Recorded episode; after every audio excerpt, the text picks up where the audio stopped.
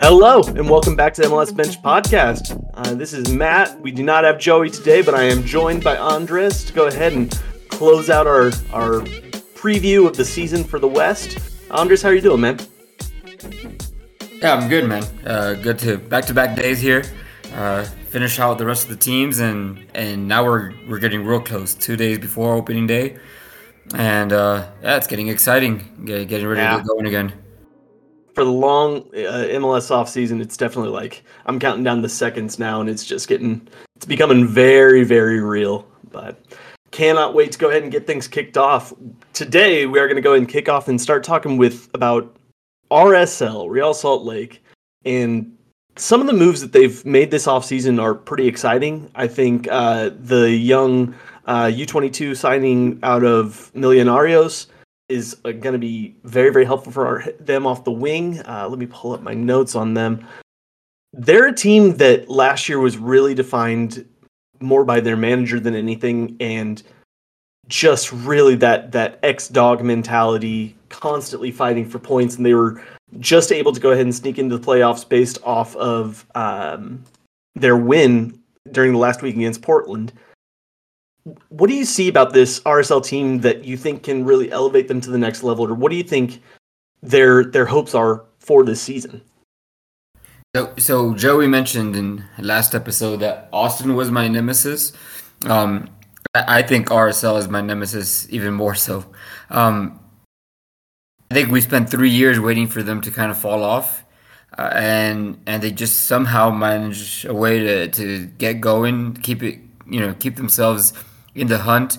Uh, and two years ago, make a Western Conference final uh, without a shot on goal against Seattle, and, and last year take Austin to the brink uh, on the road. So it's a team that consistently overperforms, I think, everybody's expectations to the point where you have to stop thinking that they're going to fall off and just kind of accept that um, they can keep things together and keep keep it going. Um, so it's one of those one of those things where the sum is greater than the parts, and they manage to find a way to get it going. Yeah, they they just consistently find a way, which they, I think that they are just one of the most consistent teams, and it's not never necessarily the most consistently good or consistently bad. They're just right, you know, incredibly difficult to play against. Uh, I think that the formerly Rio Tinto has just always been a bit of a, a intimidating experience. But they've got some pretty significant roster changes this season that I think are going to be an interesting look. The the major positive for them is getting Damir Kreilach back, and that could really really lift their their ceiling. What what do you expect from him? Uh, he was fantastic. What 2021, um, and then mm-hmm. missed all of 22. So I think that's that's uh, almost as big a wild card for them as Reynoso is for for Minnesota, um, just because he's such a huge piece um, of what they can put forward an attack.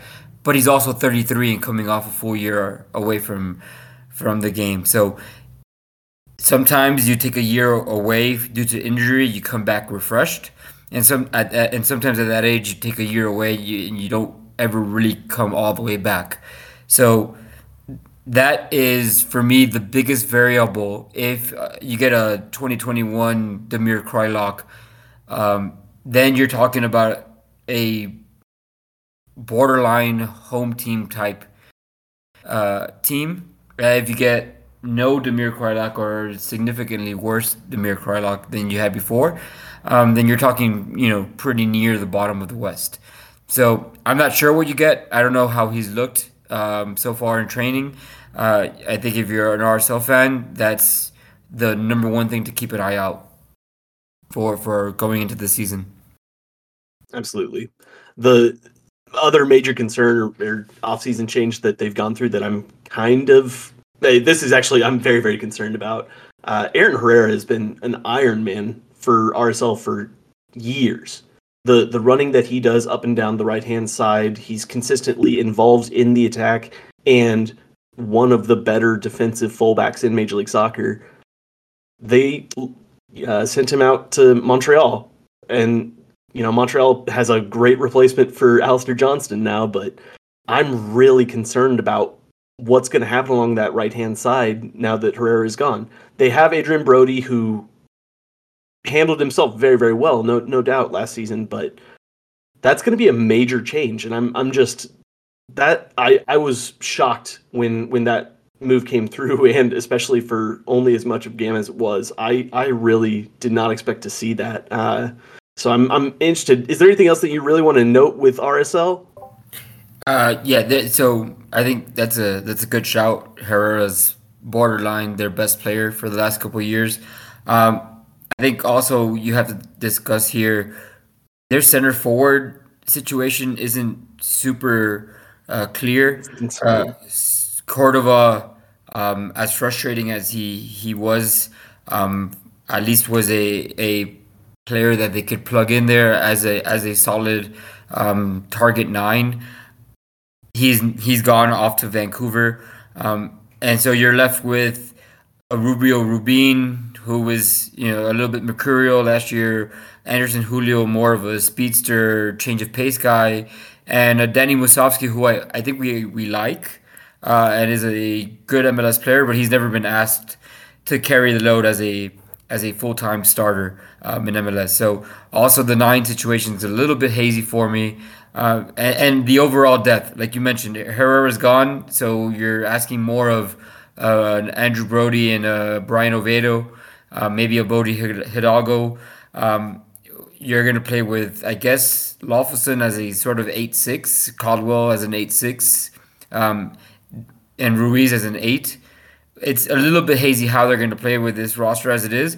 Uh, but that said, you can't discount the fact that they, it, they do put it together. Um, and Savarino came back really, really as a, as a solid player. I think he's him and and Kreilach um, are a formidable duo up front but there's still some questions here on this roster. Yep, absolutely. Uh, I do want to make one last shout. Uh, I think we've been kind of going back and touching some of the the youth nationals who could really start seeing some significantly or some significant playing time. Uh, Moses Nyeman coming into RSL. Diego Luna is already here.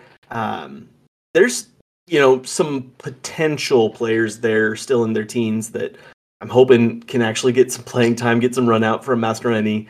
Uh, but we will we will have to see with RSL. It, what do you think? So floor or ceiling, do you do you see them in the playoffs this season? I think, as is the case typically with RSL, that is a decision day in or out type team. Yeah, right, right on the fringes. Yeah, they always they're just a stressful team to to even consider because they just just absolutely annoying to play against. So we will see if they can uh, keep that consistently or consistency again, and uh, definitely some some stuff to look forward to in Salt Lake. I think this brings us then to a, a very interesting group of teams, and it's it's you know the you have the Texas trio who were had a mixed bag last year, and then you had the Cascadia trio that all three missed the playoffs. I am fascinated. Let's let's just kind of kick it around. What what team are you most confident in out of Seattle, Portland, Vancouver? I think all three will be better um, than they were last season. But I'm uh, and maybe it's again ten years of history, right? But I think for me, I'm most confident in Seattle. I think there's a bounce back. I think CCL um, really put a, a, hindrance on the first half of last season. Um, they dropped a bunch of points on games where they weren't um, necessarily fully focused on MLS regular season as they were going through that CCL run. And then they got a bunch of injuries coming out of CCL, specifically with João Paulo, uh, but a couple others that, that really hurt them. They never really f- quite found the groove last year, and I think without that CCL run, um, getting João Paulo back this year, um, I'm pretty confident that we'll see a return to what we saw for more than a decade out of Seattle. Um, yeah, I I feel like Seattle is the the most obvious like pick out of this group. Um, but I was reading through. Uh, Joe Lowery had a, a great piece on Backheeled, um, which is the Haters Guide to MLS, uh, and it's it's kind of the old uh, Andrew Wiebe article too of why your team won't win. Um, Joe's argument was that the Sounders are not special anymore, and I'm I'm interested to hear what your reaction is to that because though there is so much good throughout this team, it is pretty old, and there's not been a ton of change. I know uh, Schmetzer came out earlier in the po- or in the uh, preseason saying that teams had started kind of figure Seattle out, and so he was trying to start really getting a little bit more creative with the tactics. Do you think that number one, that's that's something that was necessary in this offseason? And then number two, do you have any ideas of, of what that might look like? What what can Seattle do to refresh their approach? So last year we we talked a lot about Seattle tactics and how they were differing between from week to week through a couple different formations, and I think that was mostly um, due to injury, right? So we had they had a ton of issues in defensive midfield specifically, um, and also some of the winger stuff. So they had to play around with some of the tactics. I would be surprised if there was as much variance as long as they're re- relatively healthy this year. Um, was pretty consistent for a really long time playing that kind of 4 2 3 1. Um, and, and, I'd expect something similar this year. Again, I, would like to know what what was the the basis of the article, or what was the argument in terms of them not being uh, special? Is it purely an age thing? Uh, so I'll, I'll, I'll read the blurb and highly recommend Backheeled to to listeners. Um, year where Sounders in their 13 year playoff streak, the stars are getting old, which I think is fair to say with Lodeiro. Uh, uh, Ruidíaz has obviously had significant injury concerns. I believe he's starting off the season injured, um, and that yeah, teams have figured them out.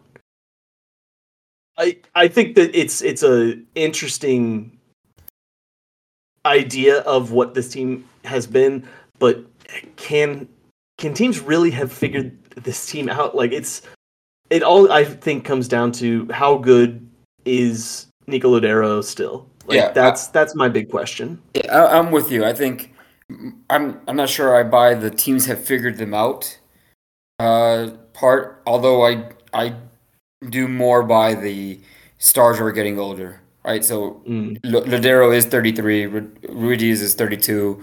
Um, even Jordan Morris is not that he's you know that old, but he seems to have lost a little bit of the step after the second injury. Um, you know, so I, I do buy some of that, in, in especially with those two, right? Those two are the are the, are the key there. If Lodeiro is anywhere near what Lodeiro has been, and you get, I don't know, 2,000 minutes out of Ruidíaz, this should be a top three team. Gotcha. So that's that's kind of where I'm at, and I think you were kind of heading in that direction uh, in terms of. I don't. I don't think teams have figured them out as much as if they're if they're as good as they have been, then it doesn't really matter uh, if the teams have have them quote unquote figured out. They're gonna they're gonna produce anyway. That's fair. I'm I'm not quite that as high. I still, especially with the the playoff field being as big as it is that we kind of talked about yesterday. I'm still pretty confident that the Seattle team gets through, but I I'm just this is definitely the first time that I'm going into a season saying, okay, I need to see it proven before I'm willing to to make any grandstands on on uh, on Seattle. So let's let's uh, talk about the southern side of the the rivalry then how are you feeling about the timbers they have made one really really exciting move to to my mind and then the rest of their offseason has been largely defined by uh, a lot of discontent with the team coming from the fan base and that's it's unfortunate it's coming from the situation surrounding portland thorns especially and then the ownership group uh, there's a, lot of questions in in Portland, but let's let's kind of start on the field and we'll go from there. Uh, yeah, how am I feeling? Meh. Uh, I mean, not terrible. I, th- I think from what we hear, Evander's got the goods. He should be a really good player in this league, um, and they've they've needed that. Uh, considering here here we are talking about age with Sebastian Blanco um, being not not totally healthy very often. Uh, mind blowing decision at the end of the year that Eric Williamson wasn't wasn't on the didn't play on decision day. Yeah. Um, obviously, there was discontent there outside of things that were happening on the field. Uh, you know, right now their striker situation is not super clear. Uh, center back situation also not super clear.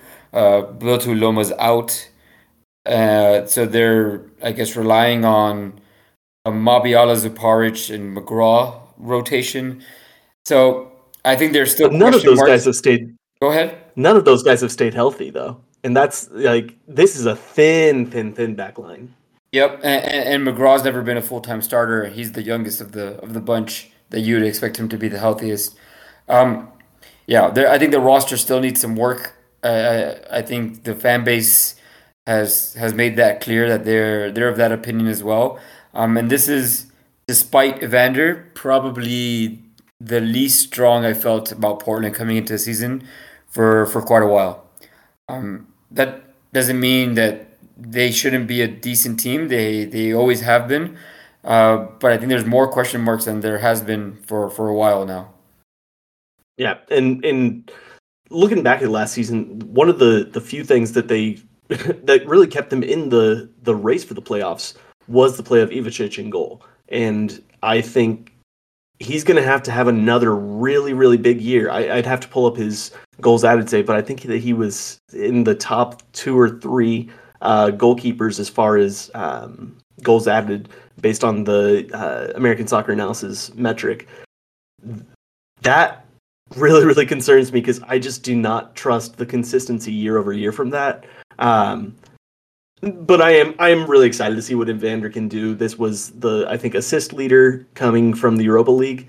Uh, there's some really exciting stuff coming from there, but other than that, it's just a lot of question marks. And and I think you're exactly right. Like who's going to put the ball in the back of the net? Um, I'm hoping to see big steps forward from Santi Moreno, uh, but this one I'm just I'm I'm really concerned about. I think that we could see another kind of questionable year until we start to see some pretty significant reinforcements. Yeah, I think I think you'll see probably some more moves at some point made by them. Um, I think uh, initially you're going to rely on goals from from Yimmi Chara, uh, from Santi Mm. Moreno, uh, and and see if Evander can be that kind of heliocentric type number ten that can that can create chances, but also from what I understand, he's he's also sort of an eight. He's not really like a full blown ten. Um, but we we have to see how that plays in this league. So uh, he might blow blow us away and be be incredible, and and the Portland and the Timbers will be fine. But right now, there's more question marks than I'm used to. Yeah. But let's go ahead and let's head up to Canada. What do you what's your read on Vancouver right now? Um, so I like I, I like a lot of what they have. I'm not super sold on the Cavallini out, Cordova in move being um, what solidifies their number nine position. I think you, if you're Vancouver, you have to hope that Brian White finds some of the form from a couple years ago.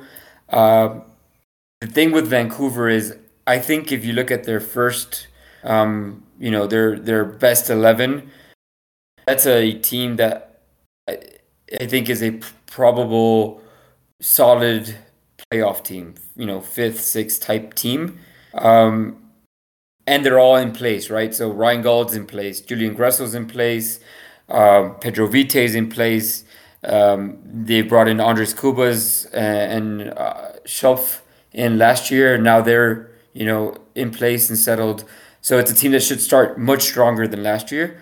Uh, but the depth is pretty thin, uh, and the number nine is a question mark again. So that's kind of where I'm at on them. I, I, I like them in general. I'd like to see them make a few more moves, um, but I'm pretty high on them in, in, in general. Where are you at?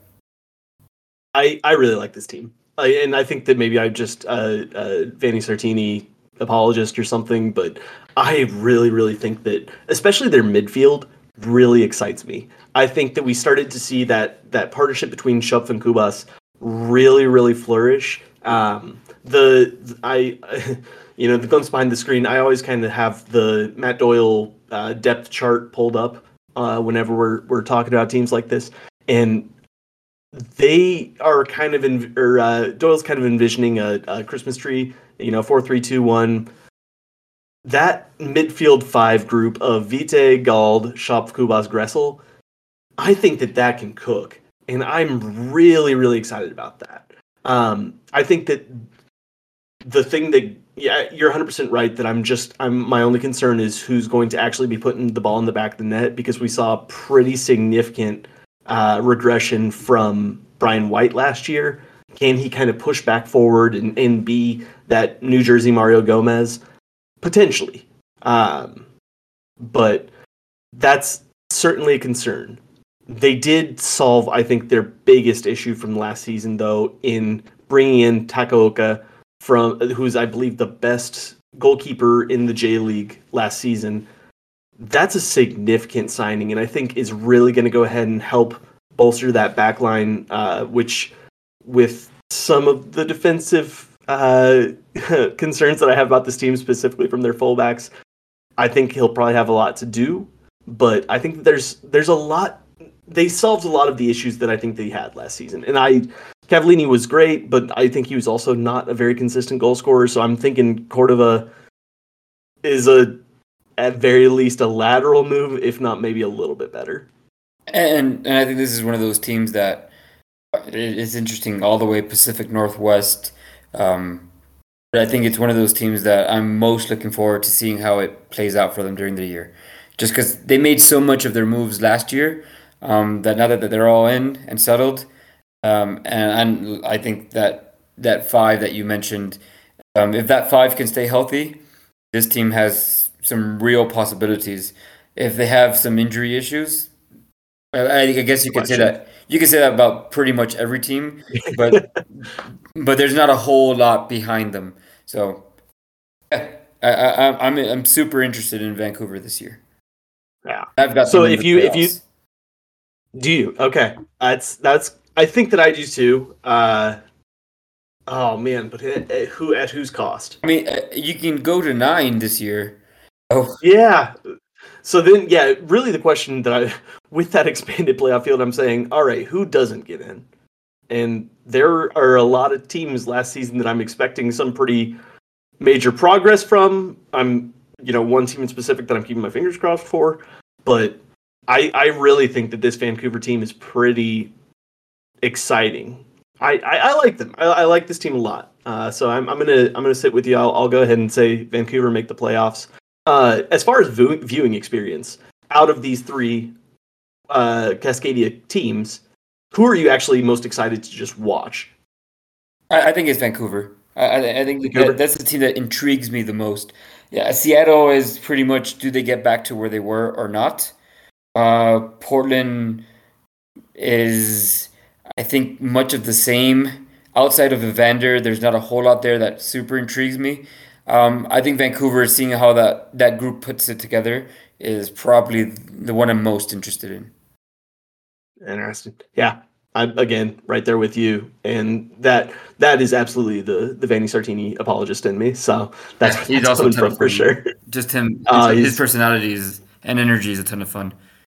It we'll we'll kind of touch base on this a little bit later with some of the Apple stuff coming out. Uh, but in a league that has a tendency to lack for personalities, it's been really really refreshing to get somebody like him who's willing to just kind of go out there, occasionally put his foot in his mouth. You know, there's just I I I'm a big fan personally, so fun fun stuff for Vancouver. It's going to be a really interesting Cascadia Cup season between these three teams because I think that there's not nearly as much dividing them as there used to be. So let's go ahead and take a, a trip to the mountains, though. Let's let's talk about Colorado, uh, and they've made some very interesting moves. Uh, so Colorado, obviously, last season went through a major regression, coming from first in 2021 to gosh, uh, 10th in 2022.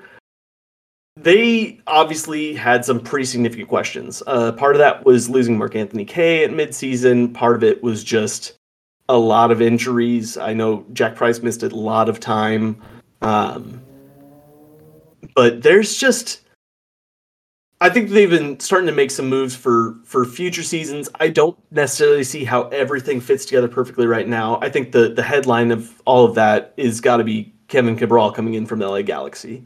Um, I don't think that that's the most impactful signing by any means, but I'm interested to see to hear. Do you think that Cabral can make good on on that that talent that he has?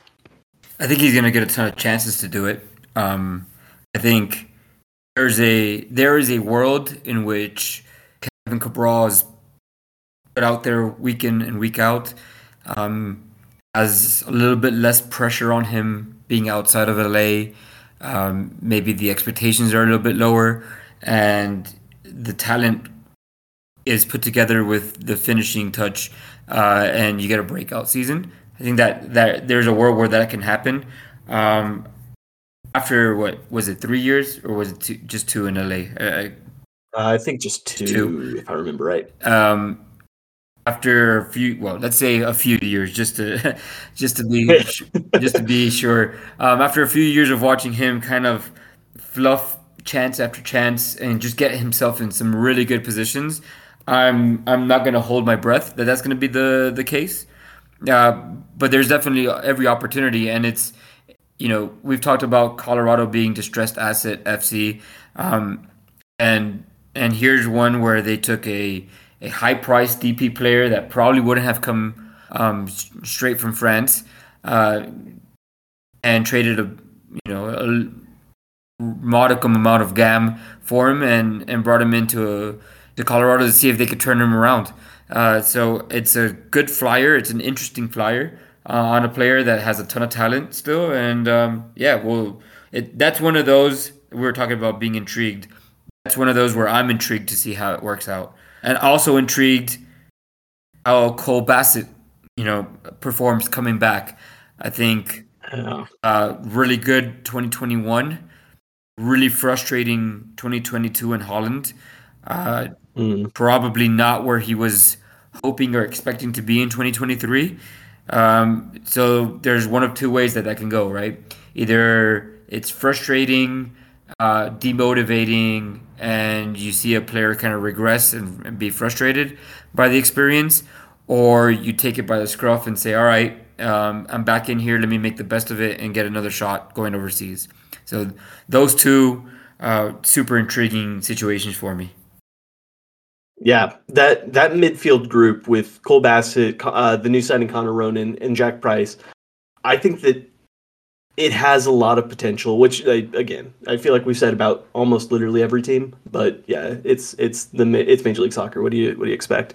Um, I think there's a lot to be excited about in that. Uh, I think giving Robin Fraser an opportunity to kind of put his arm around Cole Bassett and really coach him up because I don't think that Cole was necessarily getting that exact experience in in the Netherlands from from what little I've read about it. Uh, I think that there's not many better coaches in the league who can really really kind of help him through that. And Robin Fraser has proven that he can get guys to progress to that level. Um, the other major signing that I kind of want to touch base on, they they finally went out and got a replacement for Auston Trusty uh, in Andreas Maxsø, who would be one of the better signings across the league for this season. Uh, he came over from Brøndby, where he was, I think, the captain. He's gotten uh, some caps with, I think, the Swedish national team. I can't remember. Danish national team, excuse me.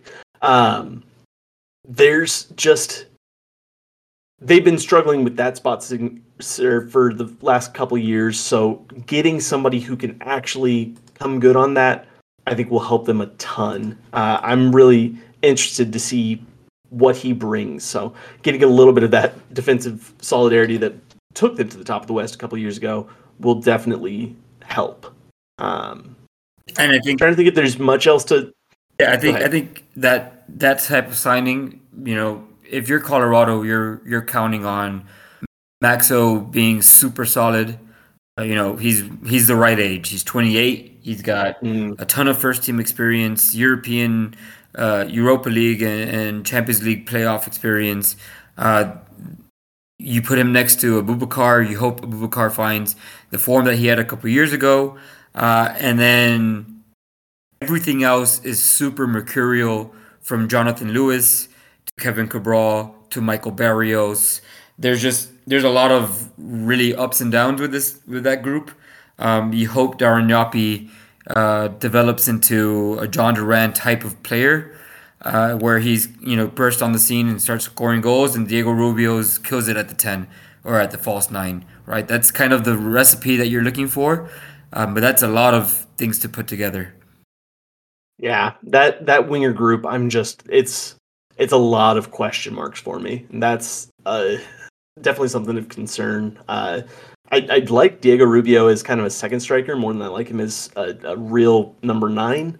Uh, so I'm I'm interested to see what that partnership look, looks like with Cabral, with Jonathan Lewis, with with that whole crew. Because you're right, it's it's a lot of guys who get into really really good spots but don't necessarily have the final ball. And I think that's how that's how Colorado sees it also, right? Uh, Rubio had a really good first half of the season uh, last year, and they still brought in Jossie um, because I think they see him as that underneath uh, attacking player, not necessarily as a nine. Uh, so I think you're going to see a lot of Kevin Cabral playing up top, or or you might see a Darren Yapi come in midseason and play up top, Mm. and, and Rubio be more of a creator facilitator. Uh, but yeah, I, I, I still see that there's a lot of uh, high variance in this team. Yep. I think that's the best way to put it. I, I I don't necessarily have Colorado making the playoffs this season, but I there is certainly a world. I just don't think it's this world. Yeah, I'm with you. I'm also on my five teams uh, that I'm predicting out there. Unfortunately, um, one of the ones nearer to the to the line than than away from it. Um, but I I think there's like we said, there's a world where I think this could be a very good team, a la 2021. Uh, but I think it's the more likely case that we're looking at something like last year. Yeah. Let's let's uh rip the band-aid off of me. Is Sporting Kansas City one of the five teams that you have missing the playoffs from the West? Uh, no, I have, I'm I'm higher on Yes. on Sporting this year. Whew. Yeah. Ah, boy, that makes me happy. So should we just dive right into into Sporting? Let's hit it. Okay. Let's do it. So I think so here with Sporting, what you're counting on is a second year of Agada and Thommy, you know, now being settled and having a full season. Um, you're hoping for for a lot of what you got at the at the end of last year, right? So they played at a near playoff level for the last couple of months. And if you get Pulido and Kinda into that squad, that is a surefire playoff team. The downside is, I think we all know center back, you know, Yeah. um, and Roger and Zusi are in their mid thirties, um, and every year becomes more dangerous in terms of productivity and availability out of those two guys. So that's kind of where yeah, that's the bull case and the bear case. Um, I tend to think that you're gonna you're gonna eventually get better luck. You can't just keep getting your two best players injured for the entire season, um, and at some point it's gonna come good. Um, so that's why I'm kind of higher on them. But but there's definitely a a bottom falling out type of situation that you could see. Yeah. There this team unfortunately is up there with like Toronto FC, who I think the the biggest opponent that they're fighting any given week is Father Time. Uh and it's it's exactly in those spots you're talking about. Zusi. Uh and truth be told, even like Johnny Russell, I think he's gonna be 33 this year. So there's there's definitely some age throughout this team. Uh now I'll talk about kind of the positives first. I am really, really excited to see Alan Pulido come back. I think that he is legitimately one of the best strikers in Major League Soccer, when he's healthy and firing. Uh, I, I, think back to that, I think 2020 season uh, where both Salloi and Russell were MVP candidates largely because of the fact that they were getting a ton of support from Pulido. Pulido was drawing defenders consistently. And I'm talking about somebody who might not start for this team because Willy Agada was Joseph esque, which is again a big, big claim, and I only get to make it because Doyle has also made it. So we we, we stand on shoulders of giants on that one. Um, I think the biggest signing for this team is absolutely Nemanja Radoja who uh, is going to be coming in to the the six role. This is the first time that we've had that person truly in that spot for quite a while, uh, and this is somebody who had near 200 uh, appearances in La Liga. There's a lot to like, but I'm definitely getting the the, the shakes from from the fact that Kortne Ford went down with uh, uh, popping his Achilles in, in a match against RSL too, which just uh, hurts for even more reasons. But you know, that's that's neither here nor there. Is there a world, I uh, Matt, where where Agada and Pulido are playing significant minutes together? Because I could see Pulido being more of a facilitator and Agada being more of the crash the box finisher type. I, I think the best way that you could make something like that work is really to pull Pulido more deep into the midfield, have Walter actually drop closer to Radoja in more of a double pivot, and then let Pulido kind of pull the strings from effectively more of a 10 role. Um, it's it, it's very very interesting because there's such a logjam of talent in that that attacking group because we haven't even you know mentioned Gadi Kinda is still injured at this point in time, but that's another designated player who when he was fit and firing, was setting up a lot of goals. Uh, and, and, and the find, one thing I'll say is you got to find a spot for Erik Thommy, right? And at that point, yeah. So you're playing, and, and Thommy, I think, was just as good as Zakata. Right, so you're, like, you're playing there with a four, four, two, three, one, I guess, with Radoja mm. and Walter as as double pivots, or four, three, three with a double pivot, I guess. And up top, Agada, also and Salloi so if you're playing with Pulido, you don't really have a space for for, for Thommy. So yeah. it's it's uh I mean it's a good problem to have, and hopefully those guys are are healthy enough that you can rotate them and get them all minutes. Uh, mm. We haven't even talked on on you know Jonas uh, or a Khiry Shelton who's been a, a, loyal servant to the club for a while. So absolutely, those guys are healthy, and we ha- and that's not including a, a Roger or a, a Felipe Hernandez. So there's definitely depth there. Where there's not depth is uh, is in the defensive line, right on the center back. Yeah, I'm really hoping that Kayden Pierre can take a step forward. That's kind of the I, I think the lone uh, national team youngster uh, that could come out of this group, um, and somebody is going to need to start soaking up minutes for Zusi eventually. Like Zusi has been Diego Chara esque in in just the fact that he has not aged for a little bit, but we're starting to see some injuries. We're starting to see just the the little cracks in the armor there. Uh, I'm really just hoping that Kayden Pierre can take that step forward. Um, what do you what do you think the ceiling is for this team? I, I think it's a home team, a home game type team. Yeah. It wasn't that long ago we were talking about uh, Sporting being a Western Conference regular season champion potentially uh, before the last couple games of 2021. Uh, you could see if you get a Tim Melia back to his form from a, from a couple years ago and some luck with in, with injuries, uh, you could see this team being a top four. Uh, but I could also see a situation kind of with like you know 2019 where you have a few injuries, you're not very good defensively, um, and it all kind of falls apart, kind of like what happened beginning of last season. So uh, another very high variance team. I think um, you could see a, a, home a home game, or excuse me, not a home game anymore. Uh, uh, a home hosting series uh, performance in the regular season, or or you know all the way out, kind of like last year.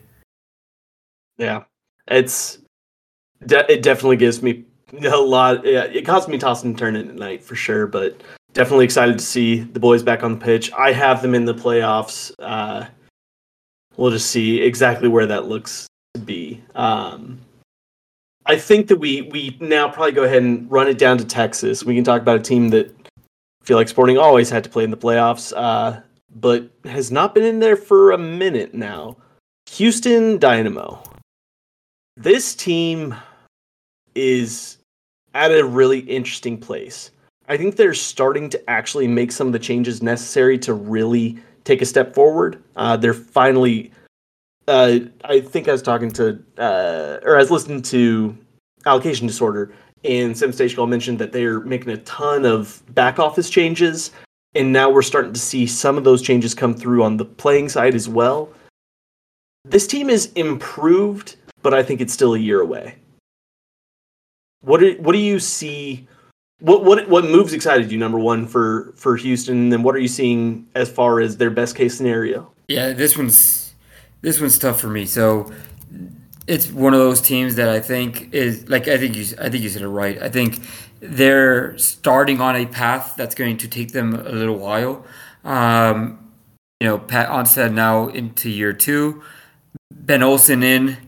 Um, you know, one of those things where the the last couple years in DC didn't go very well, and you're you're hoping that what you get is a renewed Ben Olsen taking lessons from from the first decade uh, and and transferring that over to a, a new situation and, and being much better. Um, but there's there's doubt there, right? Because we've seen it already um, from him uh, previously. So you have to kind of wonder, all right, what how ambitious is that signing and and is that going to take them forward? And I think you were pretty pretty down on that uh, initially. Um, mm-hmm. And the moves, I mean, I like I like Coco Carrasquilla. Uh, Artur is a very very good player if if he's healthy uh, in MLS. The the backs Franco Escobar and Brad Smith are are good players, um, but I think this is a team still lacking uh, some winger talent, still lacking some eight. You have to see what you get out of Ache Ache this year. Uh, Sebas Ferreira is pretty good, but not Sebastian Driussi type level. So there's still there's still some more work to be done on this roster, and I think if you would if you would put truth serum to Houston front office and the fan base, they tell you that they're not quite ready yet for for this season uh, to compete. Yeah, I think yeah they're they're also just going to be uh, kind of knocking around with the other two Texas teams, and I think unfortunately this is still the the the bottom of that group for me. I think we kind of discussed that a little bit yesterday as well. Um, the I'll say the the the moves that have really excited me um, are the Ivan Franco uh, deal coming in to rejoin Sebastian Ferreira. Uh, I I like that as a move. I still I'm with you that they do just need a little bit more talent. You have Corey Baird on the other side, who I think is also going to start. Um, it's just it's not quite there there, but Ivan Franco is one of those signings who I think really could elevate this team. I don't know too much about uh, the ten that they brought in from France. I mean, Ibasi, uh, but everything that I've seen has been pretty high on him. I, I, my big question is how much is Hector Herrera going to play because he did not make the team better last season when he came nope. in, which is tough, especially on the number that I'm sure that he's on. And then he is going to be such a big part for Houston to be able to tap into their home market, into that fan base, because there's obviously a lot of Mexican Americans in the Houston area. So I'm I'm hoping that Ben Olsen is able to find a way to integrate him a little bit more in a positive way. Uh, I think it's, that uh, I've said my piece on Ben Olsen. Yeah, it's thin all the way around. Like you know, you look at the just the general depth chart. It's thin at center back. It's it's thin in central midfield, and it's it's thin on the wing. So there's not really an area where I say, all right, that's that's settled. You know, Artur, Coco Carrasquilla, and Ache Ache playing well. That that could be a very very good MLS midfield. Uh, but there's questions there, and and you know everybody else is new or, or unproven. So yeah. I think still yeah. still ways to go on this roster. Yeah, I think so. That gives us the out of the new coaches, this is the one that gives me the lowest hope. I think that we can kind of throw it to the team that the new coach gives me the most. San Jose is doing something, and I'm actually excited to see them play ju- beyond just wanting to see a car crash. I'm I really like some of the moves that they've done, specifically bringing in Luchi Gonzalez. What's your overall opinion on San Jose at the moment, and then what do you what do you think you could see from them this season? It's one of those. I think San Jose is a team that you you watch kind of as a neutral, at least you watch with hope. It's it it's coming together, uh, and they kind of tend to let you down over and over again. Hmm. But if we if we look at they played pretty much at a playoff level once Covelo was uh, you know coaching after they let go of uh, of Almeyda. Um, so they were right on the on the cusp of that kind of playoff level, and you have at least in that front three where you have a Ebobisse and you would expect Espinoza and Cowell on on either end, uh, with Monteiro right behind them. Um, you have the makings of a very good attack. Uh, you, have brought back in Carlos Gruezo into the league, uh, he, and Jackson Yueill. That should make for a good midfield. Uh, a couple questions about center back. Now that Nathan's hurt, mm. and you bring in Mensah, I think you still need another one there. But there's the makings of a of a roster that is competitive at the very least, um, and in the playoffs, you know, as a maybe base case or, or near bull case. So I, am super intrigued. Luchi should bring in some solidity, a system that you know we all kind of know from the from the men's national team, uh, and, and, definitely not the helter skelter type play that we saw for with Almeyda for the last three years. Absolutely, uh, and I think the other thing that Luchi brings in is a really really good integration between a, a first team and an academy setup and everybody has kind of waxed poetically about the fact that San Jose is a sleeping giant as far as youth soccer talent. And I think you're going to really see some players take massive steps forward. The I am really, really high on Tsakiris.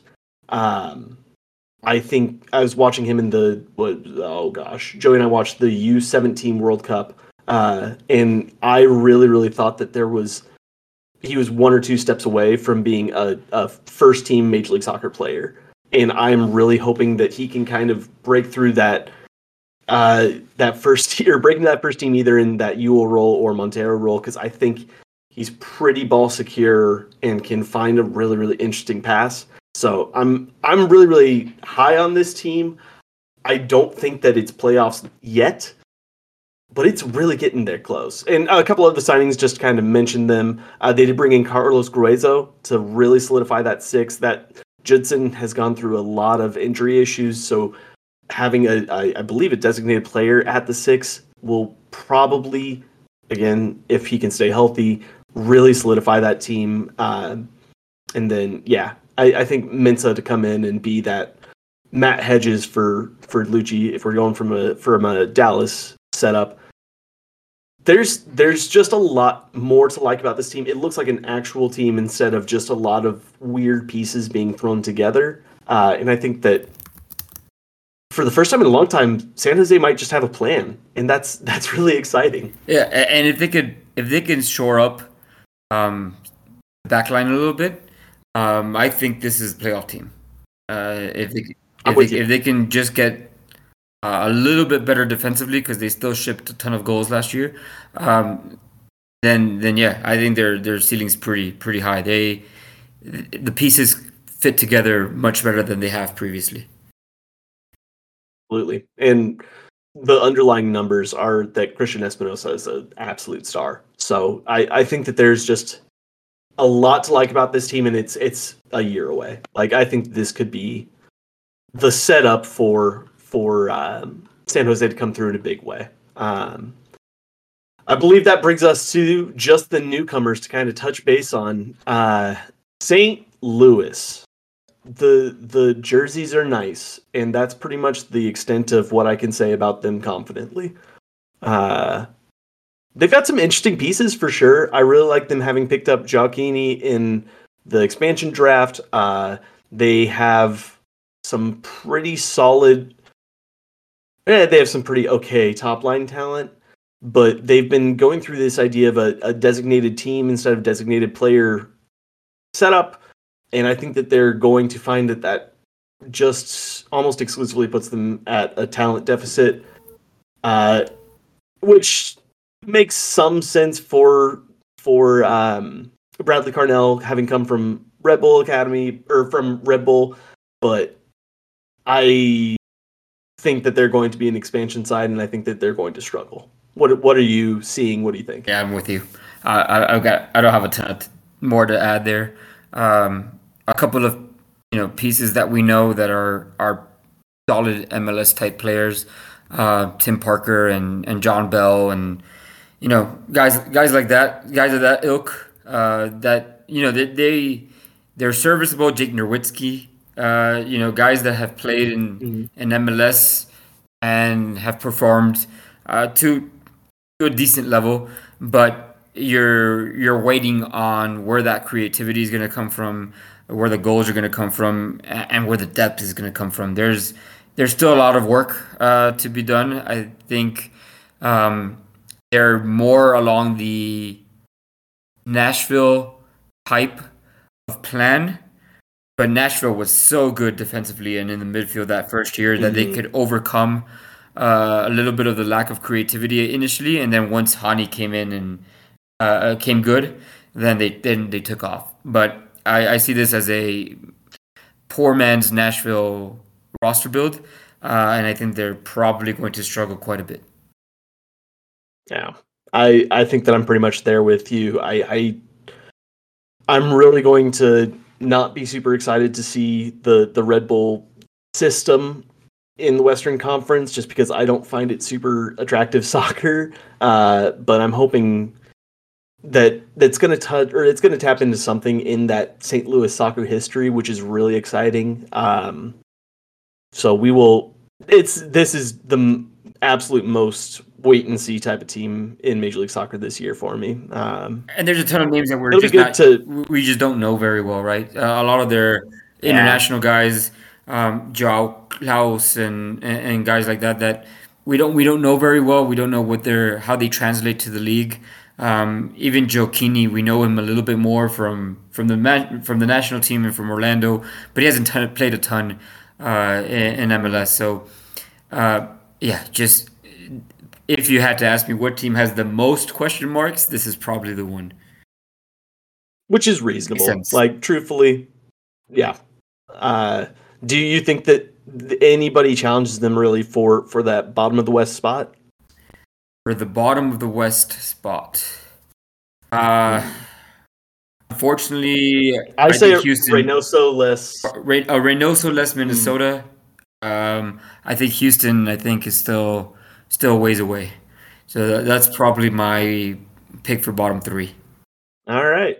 Well, I think that this kind of wraps up the the Western Conference. Gets us really really well and suited for the season. Um, there any anything else you want to touch base on today before we go ahead and call it a day? Yeah, so I've I've been critical of this of the MLS rights deal, um, but I have been looking through some of the Apple TV stuff here recently, and and so far, you know, so far so good. Uh, really good quality, a bunch of additional content. Um, you know, some behind the scenes stuff on players' lives, on the clubs. Uh, you know, guys that are knowledgeable about about the league. I saw some season previews where where Doyle's on there, a couple season previews where Taylor Twellman's on there. Um, so overall, so you know, user interface thumbs up, uh, content thumbs up, um, and I think it's necessary because you know you're gonna get you, you need to have a lot more quality content to make up for I think what's going to be lack of visibility, uh, at least early on, while while you lose those uh, national TV games and those regional broadcasts. So to make up for that lack of visibility, that content's going to be really important. And so far, I think they're doing a good job. So just early early re, uh, reviews on what I'm seeing so far. Uh, we'll see how it plays out. Yeah, I'm right there with you. I, have really enjoyed some of the player profiles specifically. Those have been very, very interesting. Uh, yeah, I think I, will give shouts out. Minnesota's team did a really, really nice little breakdown for Michael Boxall that I thought was really, really well done. Uh, there's just a, a, lot of very, very solid um, MLS content when you're just looking for just about anything, uh, which is a really, really nice to have. I'm, I'm excited about some of those offerings. Um, and uh, everything that I've seen from the MLS studio that is being built in New York is really, really exciting. I think that the wraparound show, the the review stuff com- coming out of that spot is going to be, it's going to look more professional than anything Major League Soccer has put out in probably its existence, and that's really exciting. To there was a there was a Twitter show that they do at the end of the weekends um, from the old studio, maybe four or five years back, um, eighteen, maybe even nineteen. Uh, that I thought just really did a good job to wrap up everything we saw and you know put a summary of where the where the standings were at, kind of what to look forward to. Um, and I think this is going to be that, but just much more professional, much more high end.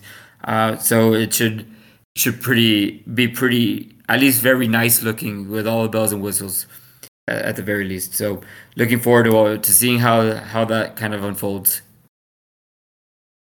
Very very exciting stuff. Let's talk about one last thing that we're we're excited for. Andres, what's what's the the game to watch this weekend for you? So, at the risk of of sounding cliche, you know, opening weekend you got to go with LA LA uh, El Trafico, mm. defending cup champions in the Rose Bowl. Uh, you know, a replay of of the playoff matchup. Uh, a Galaxy team that I think we're all interesting uh, interested to see how it plays out with with Riqui Puig in there. Um, and an LAFC team with a little bit more question marks than we're used to, at least uh, entering the season. So that's you know that's got to be the top the top matchup. Not a maybe not going out on a limb there, but it's hard to go away from that. I I believe that this is set to become the highest attended Major League Soccer match ever. Uh, I believe Rose Bowl is bordering on sold out. Uh, it's going to be a big, big celebration, and that's I it's going to be absolute spectacle. Uh, cannot wait to watch that one. For me, I'm going to go ahead and take it east. I am actually looking towards uh, Philadelphia and Columbus. Uh, I think Philadelphia could be just about the best team in Major League Soccer this season. I think Columbus could be one of the most improved teams in Major League Soccer this season, and I'm really interested to see what both those teams come out with. Uh, I think Philadelphia is just about fully healthy. I'm really excited to see Ali, Bedoya back on the field and at 100%. Keep my fingers crossed that that stays for the entire season. And then Columbus, I am really, really excited to see what Wilfried Nancy is going to do with this team. So that's that's my pick. Um, yeah, I think that's all I've got. Anything else from you, Andres? It's uh, it's just about that time to get it started. So enjoy enjoy opening week. And we'll be back next week to, to discuss everything that happened in week one and start looking forward to, to the second match week. Absolutely. Cannot wait to be back in Major League Soccer and uh, kick everything off. So until next time, enjoy life, enjoy the beautiful game. We'll see you then.